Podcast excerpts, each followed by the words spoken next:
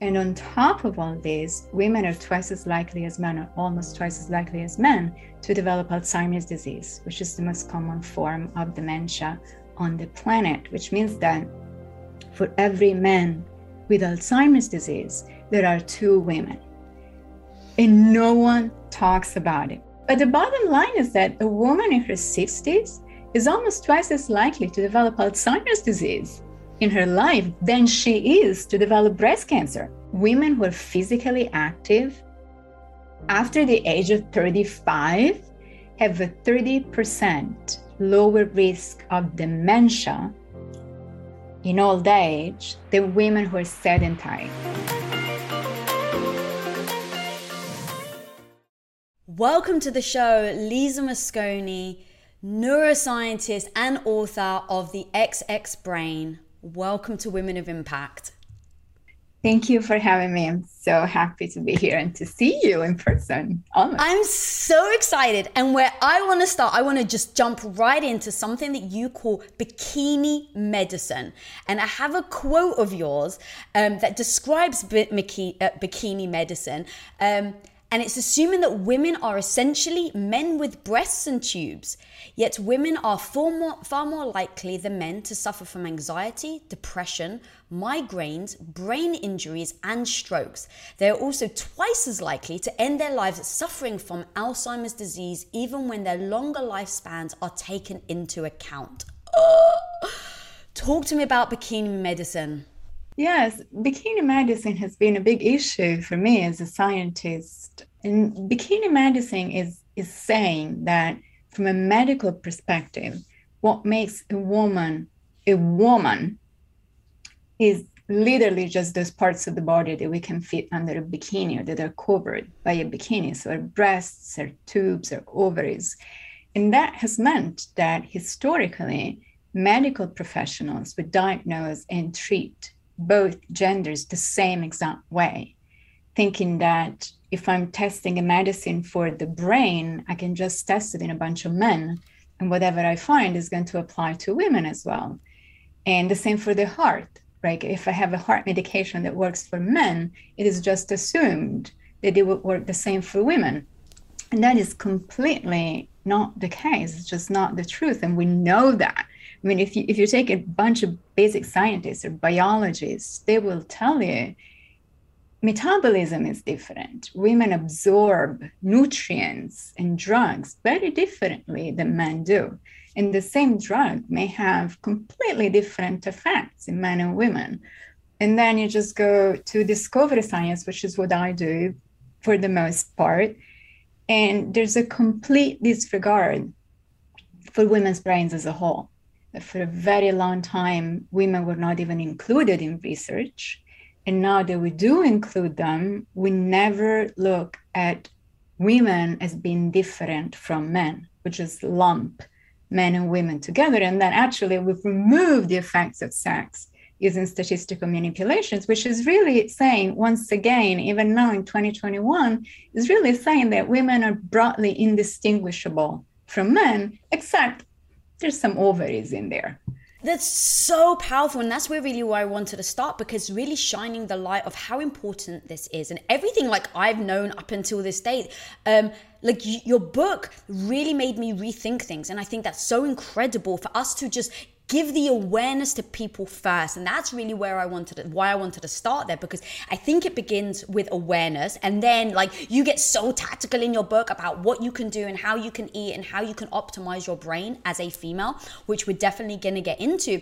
But just to really give people the actual like hard truth about what you're saying about how medicine up until this point hasn't treated men and women differently. Can you talk us through the Ambien and what happened there? Because I think that really highlights how a study can lead us women astray. Yes, so Ambien is the most popular sleep medication, at least in the United States, but I think there are similar formulations all over the world. And the drug was mostly developed in clinical trials that included mostly men. Even the preclinical studies, because usually drugs are tested in animals first, usually it's mice or rodents. In the vast majority of preclinical studies, are really focused on male animals. Female animals are not included because scientists were saying that hormonal fluctuations make them too variable to study. And so they just look at the male animals and then assume that the drug that works for a male mouse will work for an actual woman, which is not the case. But long story short, women used to be given very high doses of Ambien because the doses were based on men, on men's body's ability to metabolize the drug and obtain a certain amount of efficacy, right? And then what happened, which is really bizarre, is that insurance companies started asking, what is going on with women? Why are all these women getting into car crashes? And the answer was Ambien. There were women who were taking men-derived doses of sleep medications and would literally overdose and sleepwalk throughout the day and then getting into car accidents, not because they can't drive, but because they were effectively over-medicated. And so a number of scientists really knocked on the door of the FDA and said, we have to cut down the dose, which was eventually cut in half. And now it is safe to take. But just think about all the million women who were injured or literally got in trouble for simply following guidelines that completely disregarded a woman's physiology, right? And the knowledge that their bodies just don't work the same way. Yeah, that's when I heard you tell that story, that's so powerful because it just gives people a perspective of how what we've been taught up to this point. And now how do we shift that thinking and shift the studies that we're doing and the way that we approach it as women. And so if you can take me deeper now on the XX brain, as we like to refer to as the female brain, the XX brain, and why it's very important to understand the XX brain that is different to the XY brain. I think it is really important to realize that our brains are just not the same. And the most important factor, in my opinion, is that women's brains don't age the same way the men's brains age. And when I say age, I'm not thinking 80s or 90s. I mean, from the beginning of your life, from the moment you're born, actually even before a baby is born, our brains are wired a little bit differently to respond to stimulation differently, whether the stimulation be hormones or enzymes or stress or just life. And the reason that this is important is that men's brains and women's brains are not different in the sense that one is better than the other. I really want to be clear about that. We're not supporting gender stereotypes. I'm not saying that, you know, pink and blue is a thing, that girls should play with dolls and boys should be given trains. That's not the point. Mm. The point is that the way that the brain is built or the way that the brain functions really dictates different strengths and different vulnerabilities. And that is very important. We all know that women have a better verbal memory than men, for example. There are people who debate that. There are people who don't believe it. But on average, across studies, women have an edge when it comes to remembering verbal information. Mm-hmm. That's a strength that is hardly ever celebrated, right? But at the same time, there's also risks that impact women's brains more. And we never talk about this. But for context, you mentioned those risks before, but I really want to clarify the magnitude of the problem, right? So women are twice as likely as men to be diagnosed with an anxiety disorder or depression. There are millions of people with anxiety or depression. We're 3 times more likely to develop an autoimmune condition, including those that attack the brain, like multiple sclerosis. We're 4 times more likely to suffer from migraines and headaches, as any woman knows. And we're also more likely to die of a stroke or to develop certain forms of brain tumors already in our 30s and 40s.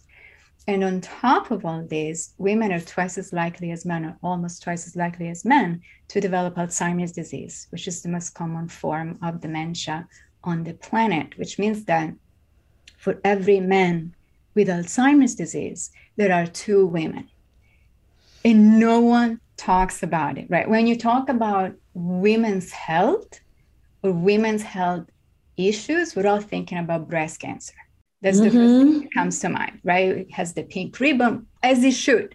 Yeah. But the bottom line is that a woman in her 60s is almost twice as likely to develop Alzheimer's disease in her life than she is to develop breast cancer. That is so insane. Incredible. It's frightening. It's scary. And we don't talk about it, right? Why do you think that is? Like, why do you think, if it's that dramatic, that it hasn't become the norm discussion? Because it has not been studied that way. So I have a family history of Alzheimer's disease that really affects the women in my family. And I always wanted to study the brain.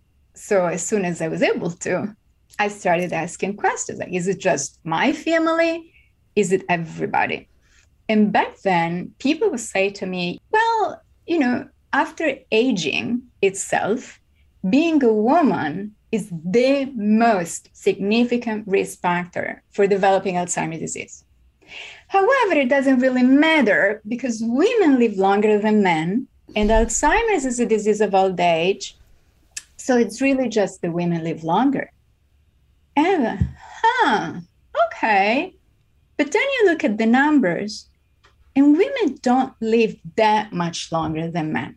Like in the United States, the difference is 4 years, not 20.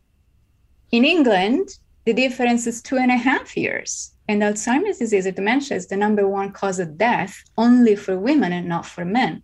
So there's something more, clearly, right? And we started looking into that years ago.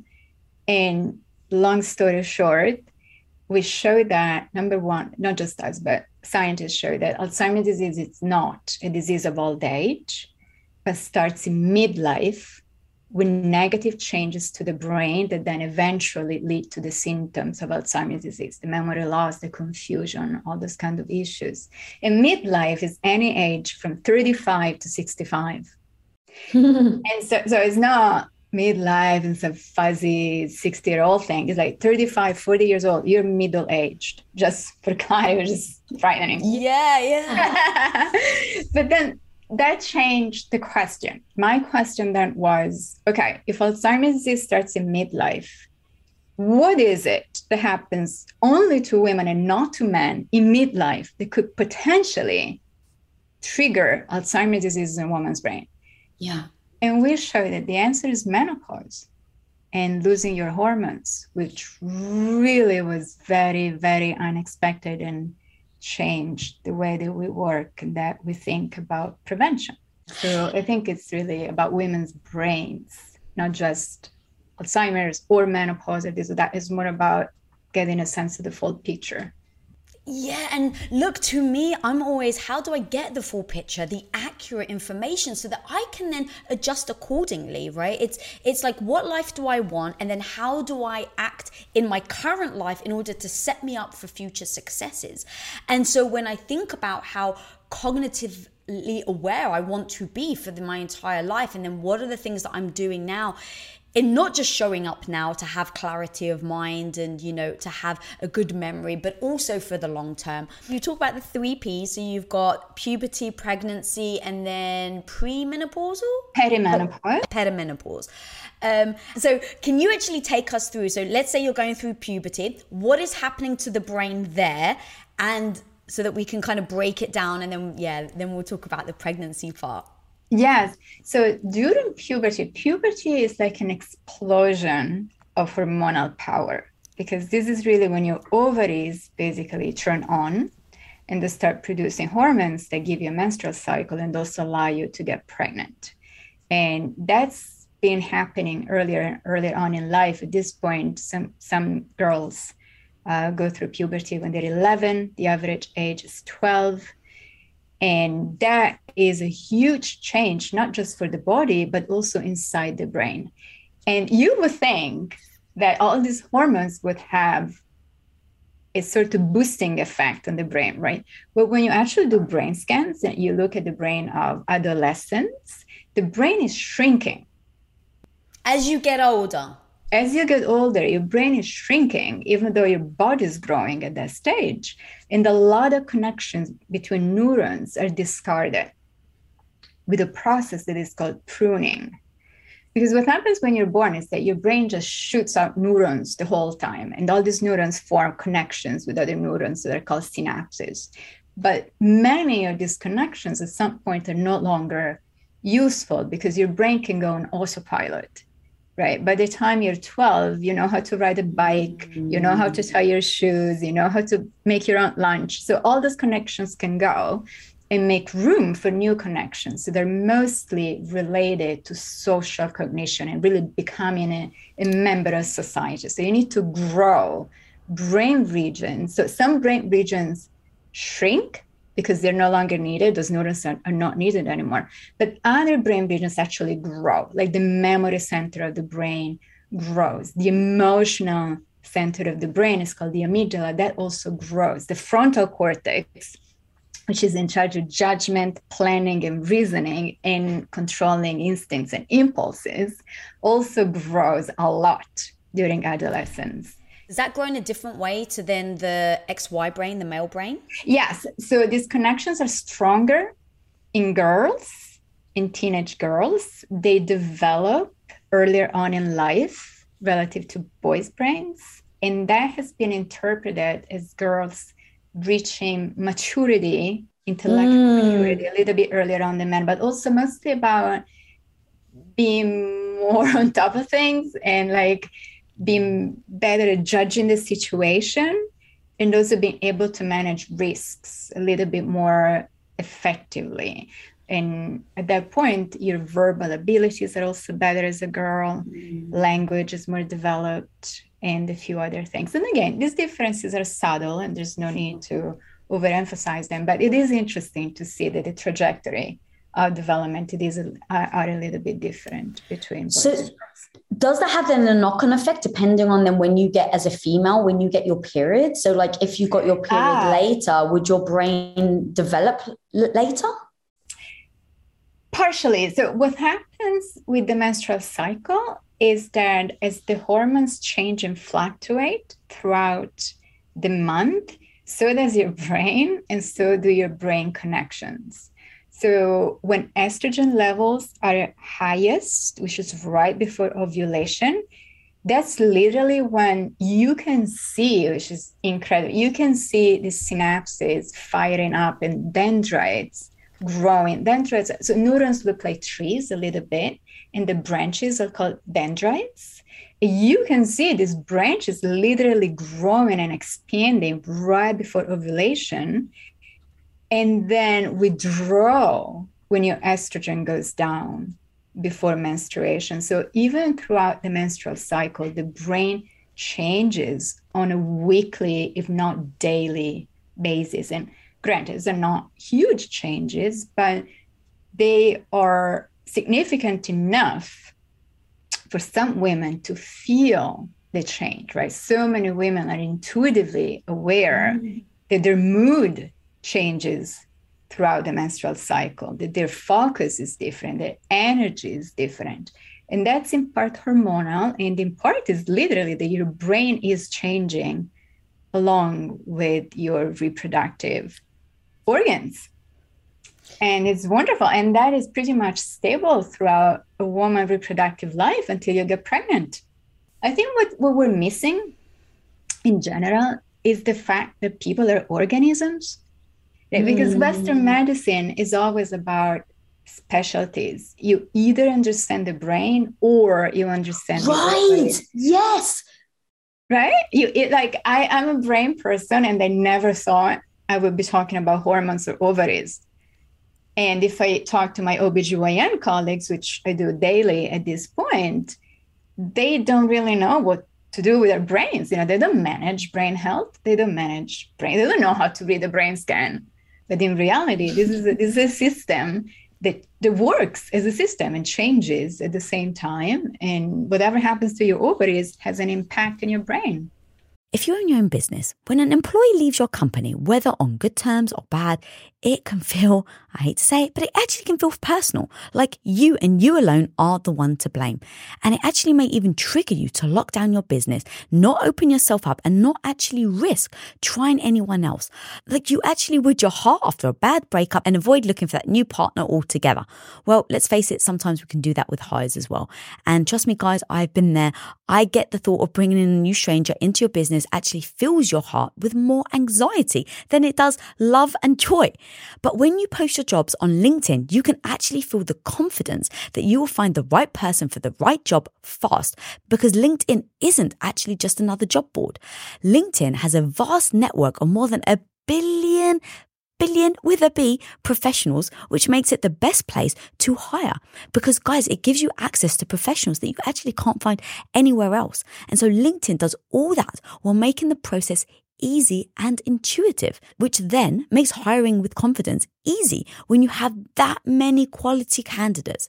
And it's so easy, in fact, that 86% of small businesses get qualified candidates within 24 hours. So post your jobs for free at linkedin.com/Lisa. That's linkedin.com/Lisa to post your job for utterly free. And of course, terms and conditions always apply. As an entrepreneur, one of the biggest challenges you will face is the negative voice in your head. You know who I'm talking about, that maybe not so small part of you that loudly doubts your abilities to actually pull the things off and make a living from your passion project. But you gotta overcome that negative voice in your head, homie, because I'm telling you, you can do it. Especially if you use Shopify. Now, Shopify is an all-in-one global commerce platform that helps you sell at every stage of your business. From launching your business to hitting $1 million, Shopify has got you completely covered.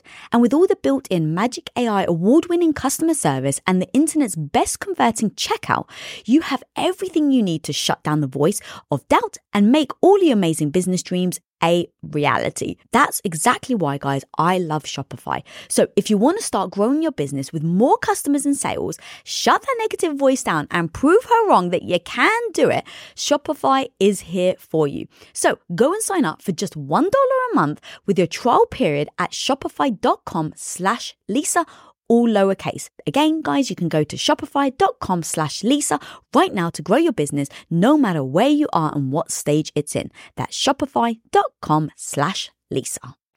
Lisa, this is why this discussion is so important and your book is so amazing. So I've had a lot of health issues in my gut and I've been battling them for now probably over 6 years. And when it first started happening, I had gut issues. I couldn't eat. I hadn't had a period. I was always tired, always brain fog. And every time I would go to a doctor, if I went to, the gut specialist, oh, I've got a tablet for that. But then over here, if I'd go to my, gynecologist, it was something else. And I'm like, guys, there seems like there's a connection here, and it's just like, but no one is like, they're like, oh, no one was talking to each other. And so I think it is so freaking important what you're saying, because I'm all about empowerment. How do I empower myself with knowledge so that I can approach any situation that I'm looking for with the knowledge, and then I can adjust, right? So if it's, I want to feel extremely confident today, I know that my hormones have to do with it. And I know that by looking at the cycle or where I am in my cycle, I can determine whether this is a good time for me to step up and be confident, or actually it's a time to self-soothe and relax and take it more easy. And we don't talk enough about that, because I've even heard you say it's like a freaking superpower. Yes. Yeah, I think it's a superpower. I think if we were just educated and we had the information and the knowledge, we could really use it to our advantage, because it's important. Even just exactly what you were saying, what you said right now. How much coffee are you going to drink today? Does it matter? Did you notice that if you drink the same amount of coffee before ovulation and after ovulation, the effect is going to be completely different? Do you mind if we dive deep in that? Because that's the sort of the stuff. So thank you for bringing that up. So you've spoken about, when it comes to optimization, there's diet, there's supplements, exercise, stress, and sleep. So I'd love to go deep into those. And then we definitely will talk about the pregnancy, because that is so important that I definitely want to make sure that we touch there. So let's talk about diet for starters. I love talking about diet. in part because it's a very powerful tool that we have, because everybody eats every day, right? So we're all, as a society, we're comfortable with the idea that we feed our bodies and that our diet will reflect into what kind of clothing we will wear, or, you know, a certain body weight or body type. But the truth is that the same exact foods that change your body also really impact the functionality of the brain. So the way that we respond, that the body responds to stimulants, changes throughout the cycle. Okay. In that, when your estradiol levels are high, which is the week before ovulation and the few days afterwards, then the stimulants will really have a good positive effect. So if your estrogen is high, you have a lot of energy, you don't need as much coffee, and you feel the effects more strongly. Okay. But in the second part of the cycle, you'll need 3 times more coffee to achieve the same level of alertness. Whoa! I mean, 3 times is ballpark. I just mean... Still, though, I mean, that's it. Yeah, look, it's still a lot.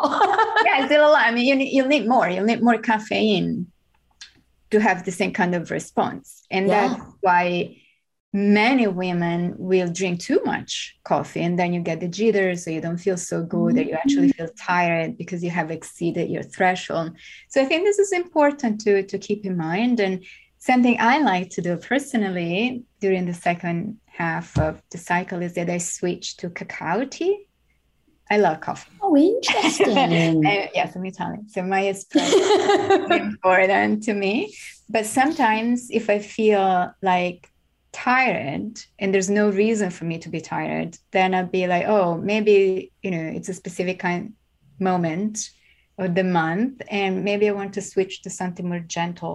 Actually, just recently I was like, why do I want the cacao so much? And I think in part is the fact that it gives you more energy for longer periods of time, especially if you mix it. So caffeine and theobromine, which is the antioxidant that's found in cacao powder, they're both vasodilating nutrients.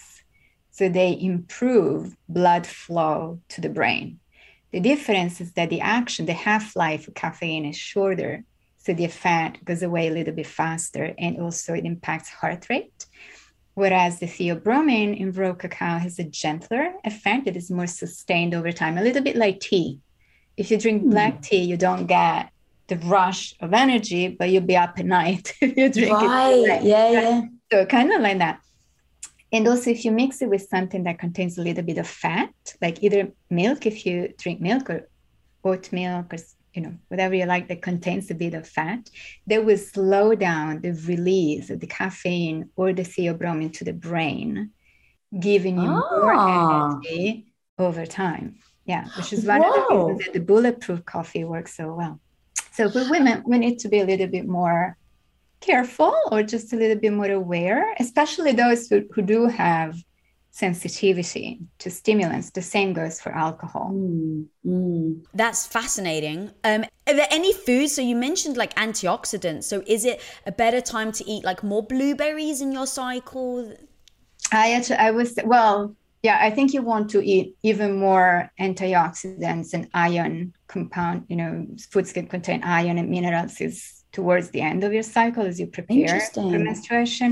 Oh yeah, but you know, it's very depleting to have a menstrual cycle. So it's really important, I think, to replenish all the nutrients and be sure to support your body, because there's also an inflammatory component, right? And so the antioxidants that double down as anti-inflammatory nutrients are very helpful in that respect. So there's so much more to food than just food.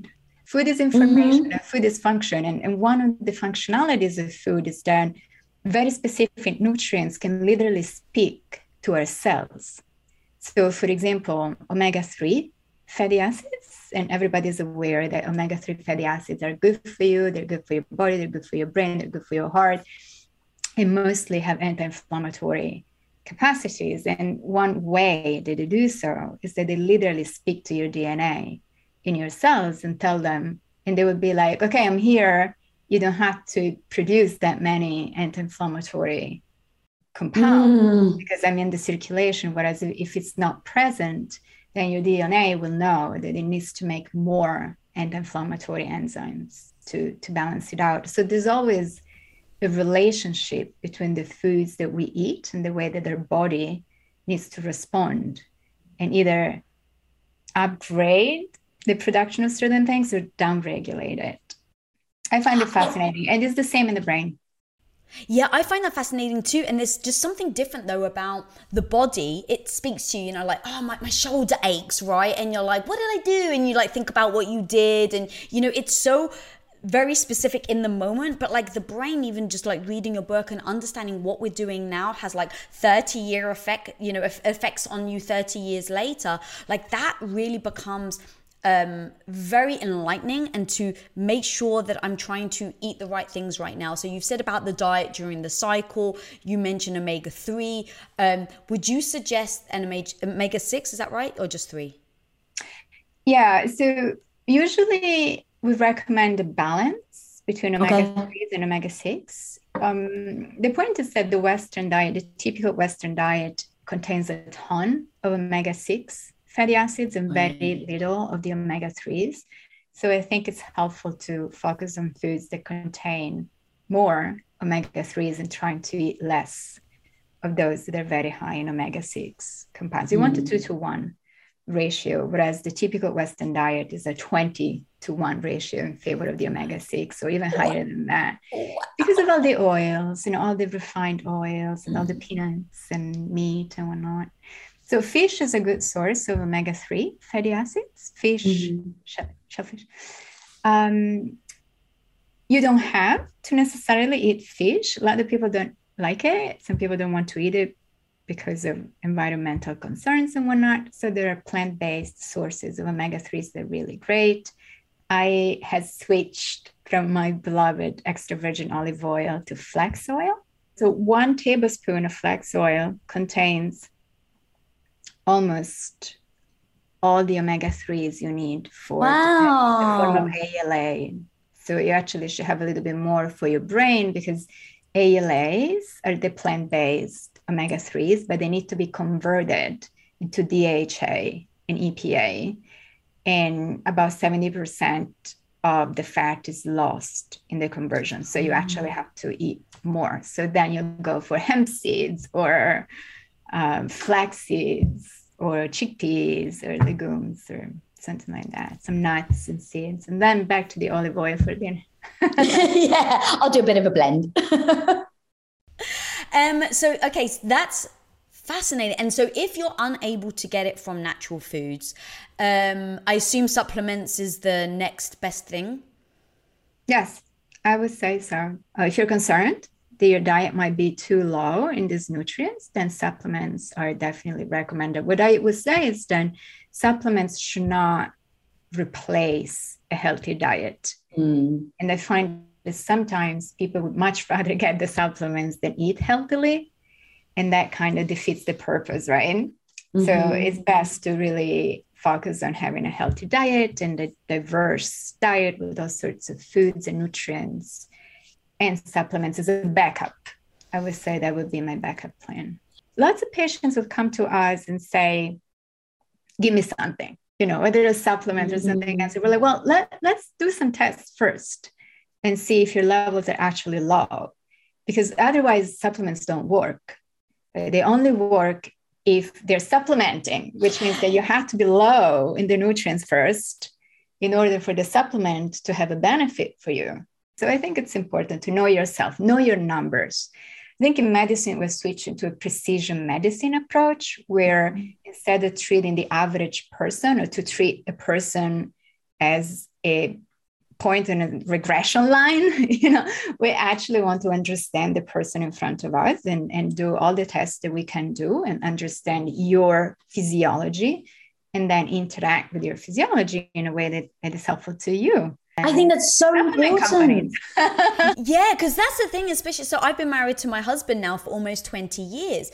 And, you know, when he's when he's taking, you know, vitamin D and he's taking all these supplements, and it, you know, originally I was just copying whatever he was doing. So everything that you're talking about is being very catered to you, I think is so spot on. So I love that. But now let's talk about exercise, because I heard you say, and it's so true, where you have, let's say, like the woman wants to like lose weight, right? And so she's like changes her diet and she goes on like these sprints and does all these exercises and like loses 0.5 pound. And then you got the guy that just quits soda and doesn't change his exercise routine at all and then ends up losing 20 pounds. So that obviously can be very frustrating, but I think it's actually important to discuss what is happening to a female, what exercises can we do that is good for our brains. So yeah, if you can take us down that would be great. Mm-hmm. I think that is really important. Exercise is the same as diet. There is no one size that fits all, and it's very personal. And it depends. It depends on what your goals are. If we're thinking about the brain, yeah, then what's really important is not intensity as much as consistency. This is what the research on exercise and brain health shows. Then the key is really, obviously, if you can go higher intensity and it's enjoyable to you and you can do it, good. Absolutely. Nobody's going to stop you, believe me. But the problem, especially in the United States, is that people don't exercise that much to start with. And especially for women, there's a very sharp decline in the amount of time that is devoted to exercise or even just moving, just being physically active as soon as we're past college, right? Because of whatever reasons in societies and demands and growing a family and just holding a job and whatnot, women just don't make as much time for exercise as they do for other things. What is important is to make exercise a routine part of your wellness plan, right? So to speak. And it's very hard to do that. It's honestly very hard. But what the brain wants, at the minimum, it's a moderate intensity exercise. And the need for frequency ranges between 3 and 5 times a week. And most experts recommend at least 45 minutes. A moderate intensity exercise 3 to 5 times a week. If you can do 5, it's better than 3. If you can do 3, it's better than none. Yeah. So I think it's also important to be gentle with yourself and really understand whether or not a specific routine fits into your everyday life and make it sustainable. Women who are physically active after the age of 35 have a 30% lower risk of dementia in old age than women who are sedentary. And 30% is insane. 30%, 1 in 3. So that is very important. If we had drugs that lowered your risk of dementia in old age by 30%, it would be FDA approved tomorrow and everybody would take it, right? Instead, we don't have it. Okay, we don't have that drug, but we can exercise. So we always recommend this to our patients. Just find the exercise routine that works for you, that you like. You need to get your heart beating faster. That is key. You know, yes, walking is lovely, but then walk faster. You have to challenge your cardiovascular system so that the brain can experience an increase in blood flow, more oxygen, more nutrients, more resilience, because the brain contains a huge amount of veins. Basically, you know, the vasculature of the brain is incredible. You need to support it. And you do it by keeping your heart strong and your entire system strong. So brisk walk 5 times a week, 3 times a week, great. If you can do something more. Clinical trials of exercise have shown that some parts of your brain can actually regrow. Oh my God. Yeah, like the memory center of the brain, the hippocampus, actually did not show any decline if people were walking fast. These were elderly people who were just walking fast very often, like throughout the week. And actually in some cases showed a bit of a rebound. I mean, that's so beautiful, like valuable information. So I am always looking at how do I show up tomorrow morning, right? How do I show up today in the best way that I possibly can?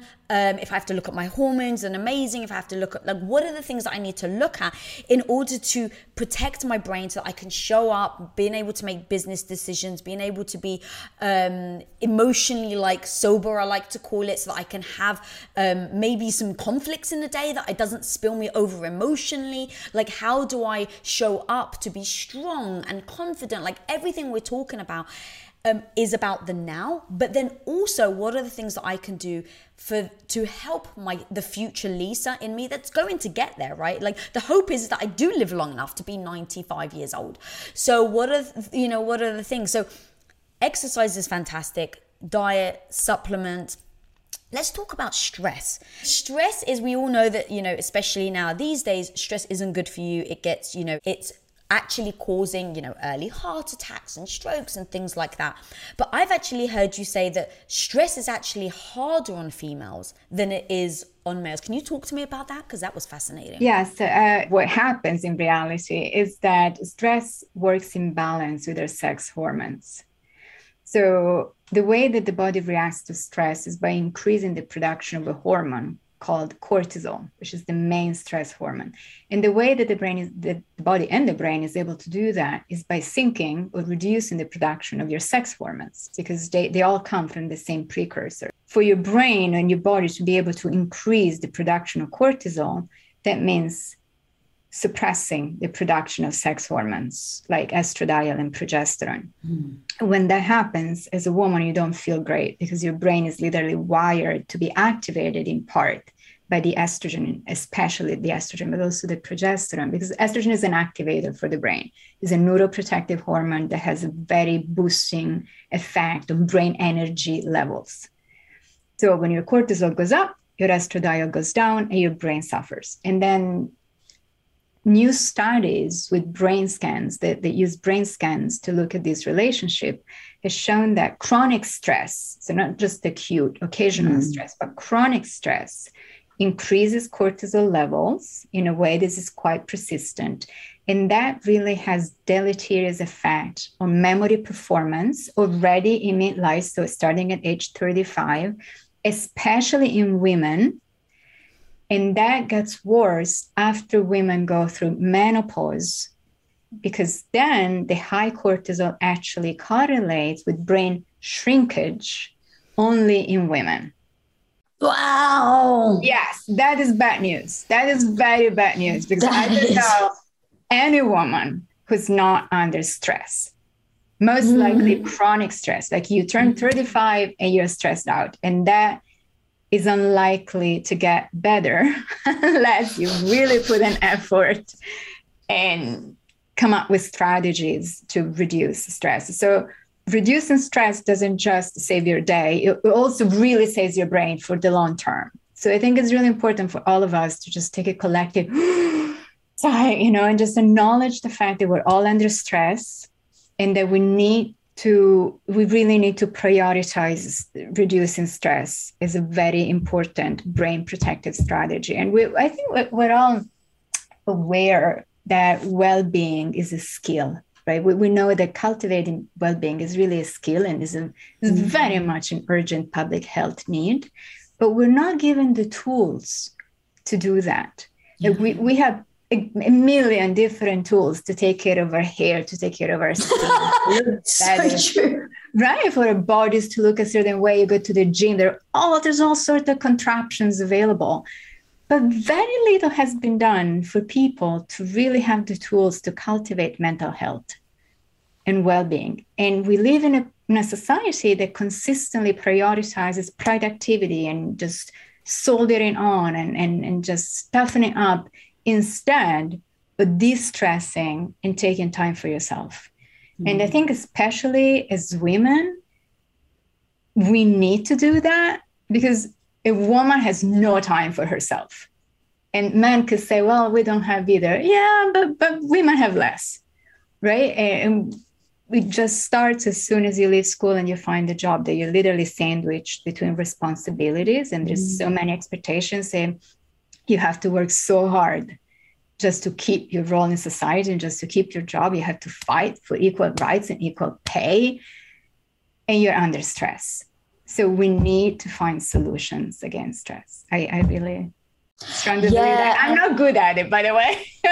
So that's the thing. Okay, so let's say everything you're saying, right, completely agree with. You agree with too, but we both know we're not great at it. So what are the things, because everyone listening, I'm sure, is thinking the same, right? It's like, oh my God, I get it. Yes, it's really detrimental, way worse than I think we ever thought it was. And so now it's like, but how do we actually monitor that and live a life, right? Where we live a life where we can get on with our lives, that we're not, you know, like for instance, running a business and doing a show like Women of Impact. It's freaking stressful, but I love it, right? But it's filling my heart. It's my mission. It's my purpose. So I'm not going to stop it, but I recognize that stress is very detrimental to my health and how I show up and how I'm going to be at 90 years old. So what are the things that we can do just to keep an eye on that doesn't become an entire life change? Because I wish it could be, everyone could do life changes. We all magically change the way that we live and we're all good. And now we're managing our stress. We all know that's not a reality. So what are the things in reality, knowing all the things you have to go through, knowing all the things I have to go through, that we can do maybe on a day-to-day basis that can help alleviate that so that we don't blink and in 5-10 years, we're a big ball of stress and we can't unwind it. Yeah, and we have no brains left. Yes. Yeah. I think the best answers are exercise, sleep, meditation. These are really the most effective things that one can do. Diet is also effective, I think, but exercise is a must. Exercise boosts your endorphins, reduces inflammation, and blunts your response to stress. It makes you better at responding to stress. So exercise is a big deal. I think actually in that case, yoga or that kind of mind-body techniques would also be really helpful if it's your thing. For me, it really helps. I have a hard time sitting still and I have to sit a lot. So when I'm able to move, I'd rather do something fast, like running, or I actually invested in a small elliptical machine that I can keep literally next door. So whenever I'm in a meeting that I don't have to have video on for, I'll just be on the elliptical or going for walks if you can. Being in nature, actually, being in nature has been shown to have wonderful effects on stress levels. My daughter is very outdoorsy. And so weekends we try to go for walks and we have a little forest nearby that she likes to go to. That is very nice. And another thing is really meditation. And I do encourage meditation for kids as well. Like my daughter meditates with me at night. We have these little meditations for children. There's an app that I really like that she loves, and little stories. But that really has changed my life. So as you know, I would just recommend Jack Kornfield. I don't know if you're familiar with it. It's fantastic. And meditations for beginners, they're guided meditations. And just his voice is just so soothing and so real. Like he really walks his talk that I really enjoy that. And then he wrote books, and there are other people who do this kind of work, and it's very, very helpful. And meditation is like exercise. You need to find the kind of meditation that really works for you. Yeah. So for me, it's insight meditation or mindfulness meditation, but there are so many other options. And there are people who like to do that with apps. I personally don't, except for my child, but there are a ton of apps that can really help. It's the same as sleep. Sleep kind of got the bad rap in the sense of like, oh, well, that's the thing you can skip. That's the thing you don't have to focus on. Talk to me about actually the impact of sleep on our brains. And sleep is really like one of the last frontiers in a way, because we now understand the importance of sleep for brain health. There are many different things that happen during sleep. One that is very important is that the brain is able to reduce inflammation when we're sleeping. And the other one is that it's literally the only chance that the brain has to take care of itself. So sleep is me time for the brain. And sleep goes in cycles, right? There are different phases of sleep that start with, when you're just falling asleep, there's sleepiness, you start having dreams, but then you go through a phase where you have no dreams, so your body's completely still. And that is the slow wave sleep phase or the deep sleep phase. that is followed by REM sleep when we have dreams. But that phase when we're completely still and the brain is not dreaming is actually the crucial component of sleep in terms of health and well-being, because that is really when the brain activates. It's like the brain is your mom and says, okay, the kids are down for the night. I can take a shower. I just can take care of myself. And literally the brain is like, oh, everybody's quiet. The house is quiet. I'm going to turn on this new system, the glymphatic system, that is like a dishwasher. There's literally jets of water, fluid that open up in the brain and remove. It's like power wash your brain so that all the toxins, all the impurities, all the waste products, even Alzheimer's plaques are removed then. Wow. Because when we're awake and we're moving, we're doing stuff, there are these microglial cells in the brain that just pick up all these bits and pieces that need to be getting rid of. And if you're not getting that phase of your sleep, then you're going to miss out on a huge opportunity for the brain to really heal itself. That's amazing. Have you noticed then a correlation between a cognitive decline and people getting less and less rest? Yes. Actually, there's strong evidence that sleep deprivation, or even just fragmented sleep, when you keep waking up multiple times at night, is associated with the development of Alzheimer's disease in the brain already in the 50s. And it's not just Alzheimer's disease, there's also inflammation. There's basically, I think that when it comes to lifestyle, I think what we're understanding is that if you don't have a healthy lifestyle, you're enabling all your risks to become actual medical issues in a way, whereas if you have a strong, healthy lifestyle, you're effectively reducing this risk and keeping the risks under control almost on a daily basis. So it's a preventative in that respect, that you're really avoiding issues and you're keeping your genes at bay in a way. I love that. Okay, I'm going to ask you a really hard question right now. It may be easy for you though, I don't know. So I live my health issues, but I have lived a very healthy lifestyle. With the health issues, I've definitely changed my life. I've changed the way that I eat. I changed my lifestyle, like everything, the way I sleep, everything. But I've chosen to not have children. And I've heard you say in your book, where you break down, so we, going back to the subject we were saying earlier about how pregnancy, like the 3 Ps, right? The puberty and the pregnancy, and at the pregnancy, whether you've had a baby or whether you've gone through those hormonal changes or not, actually has an effect on your future brain and Alzheimer's and things like that. So I literally, as I was reading your book, I was like, I really wanted to know the answer, and you can be very honest with me, but is not having children a possible detriment to my brain health as I age? No. Our research and other people's research have shown that women who have children have a little bit more protection against Alzheimer's disease as compared to women who don't have children, and women who have more than 5. But it's not universal. What I want to clarify, sure, is that this is observational. This is just a correlation. It's not that you need to have a kid tomorrow. No, absolutely not. there are challenges, in having children. I totally get it that you'd rather not. But what is happening then in your brain that makes a difference? I think it increases plasticity. Having children, so what the research shows is that as women go through pregnancy and especially postpartum, that's really when your brain changes the most in your entire life and the fastest.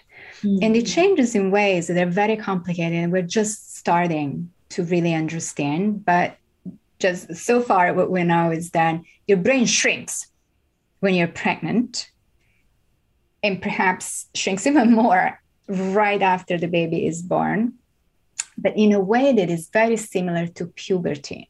So it's considered an optimization, in that I like to talk about pregnancy as a system upgrade, as if the brain is a computer and you had an upgrade during puberty, and now you're having another upgrade during pregnancy, because once your baby is born, that's it.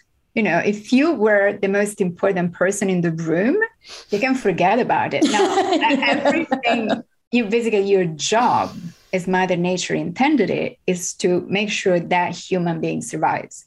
Right. And that means that a lot of connections in your brain are going to have to be rewired to stimulate your maternal instincts and stimulate your ability to really respond to the requests of a creature who can't speak or can't move for a long time. And so what people say is that what scientists have shown is that you basically do lose connections in some parts of the brain. You lose neurons, but your connectivity gets stronger in certain parts of the brain that are preparing you for motherhood.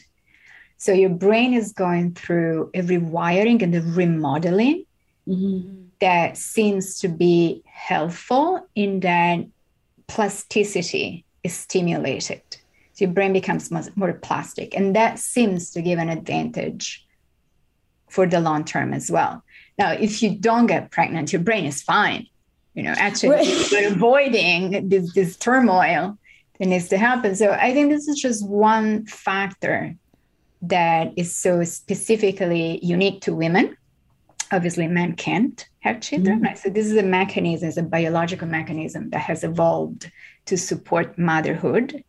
And the vast majority of people see that as being adaptive, even though you have the mommy brain, even though you have brain fog, even though, like, I found myself literally knocking on the door of the fridge before opening the fridge. I'm very polite, you know, I wouldn't just open the door.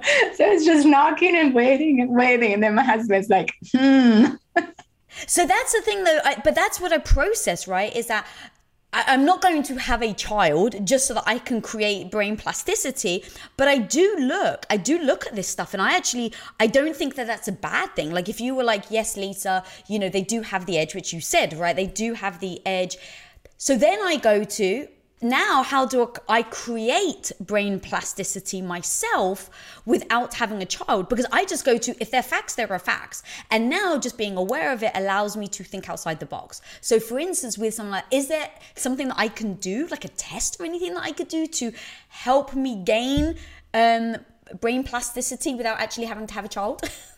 Having kids is just one factor. There's a million factors. Women who develop or go through puberty earlier on in life and go through menopause later in life, so those with the longest reproductive span, they also have an edge, right? Their brains also have more plasticity because you've had more of these hormones in your body for a longer period of time. So that's another factor. Yeah. Or whether or not you took hormones throughout your life, whether or not you took like birth control, or whether or not you're going to have to take estradiol for symptoms of menopause. Those also are factors then that are just as important. Your diet is important. Your fitness is important. How much sleep you get per night is important. Your happiness is important. Your positive outlook on life is important. You don't have to have children to protect your brain. It's just one component to brain health. And the reason we were looking into it is because we're interested in hormones and how hormones impact the brain. Yeah, like I said, I wouldn't have a baby for that reason, but I'm such a person that, like, I want to have the knowledge no matter what that means. So when I heard you say about the benefits of brain plasticity when you have kids, the first thing that came to mind was, oh, am I now a step behind? And I don't mind if I am. It's kind of like, I just want to know the truth so that I can then plan for, like, all right, what else can I do to mitigate this? So right. I don't think you should worry at all. These studies are descriptive, and I think they're important because hopefully they will stimulate more research. Right. Because there's very little research done on pregnancy and the long-term effects of pregnancy on the brain. All we know is what happens basically when you're pregnant and, like, within 2 years. That's interesting. Having a baby, there's very little work done to associate that with anything else later in life. So I think it's just the process of a better understanding our brains and how to keep them healthy. And I think lifestyle is incredibly important. We see that at the clinic all the time, that when people really comply with the guidelines and recommendations that they're given, their memory improves, their attention improves, their overall health really improves. And for some women, taking hormones may be helpful. So there are many different strategies, and I think that the approach should be individualized.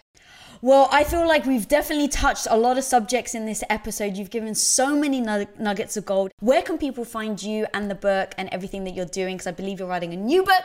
So where can people follow you to find out more? I think Instagram, Dr. Dr_, which I don't particularly like, but Mosconi, Mosconi. And that's the best way. Or my website, which is easier, is lisamosconi.com. Lisa, thank you so much. Guys, you got to check out her book. I am freaking obsessed. I'm obsessed with the brain, and I'm obsessed with very specifically the XX female brain, because I want to understand myself and I want to understand why I show up and do the things that I do, as well as protect myself for the future. Because you trust me, guys, I want to live till I'm at least 100, and I can only do that if I have absolute brain clarity. So go check her out. Check out her book. If you're not following me, follow me at Lisa Billieu. If you're not subscribed, click that subscribe button. And until next time, guys, be the hero of your own life. Peace out.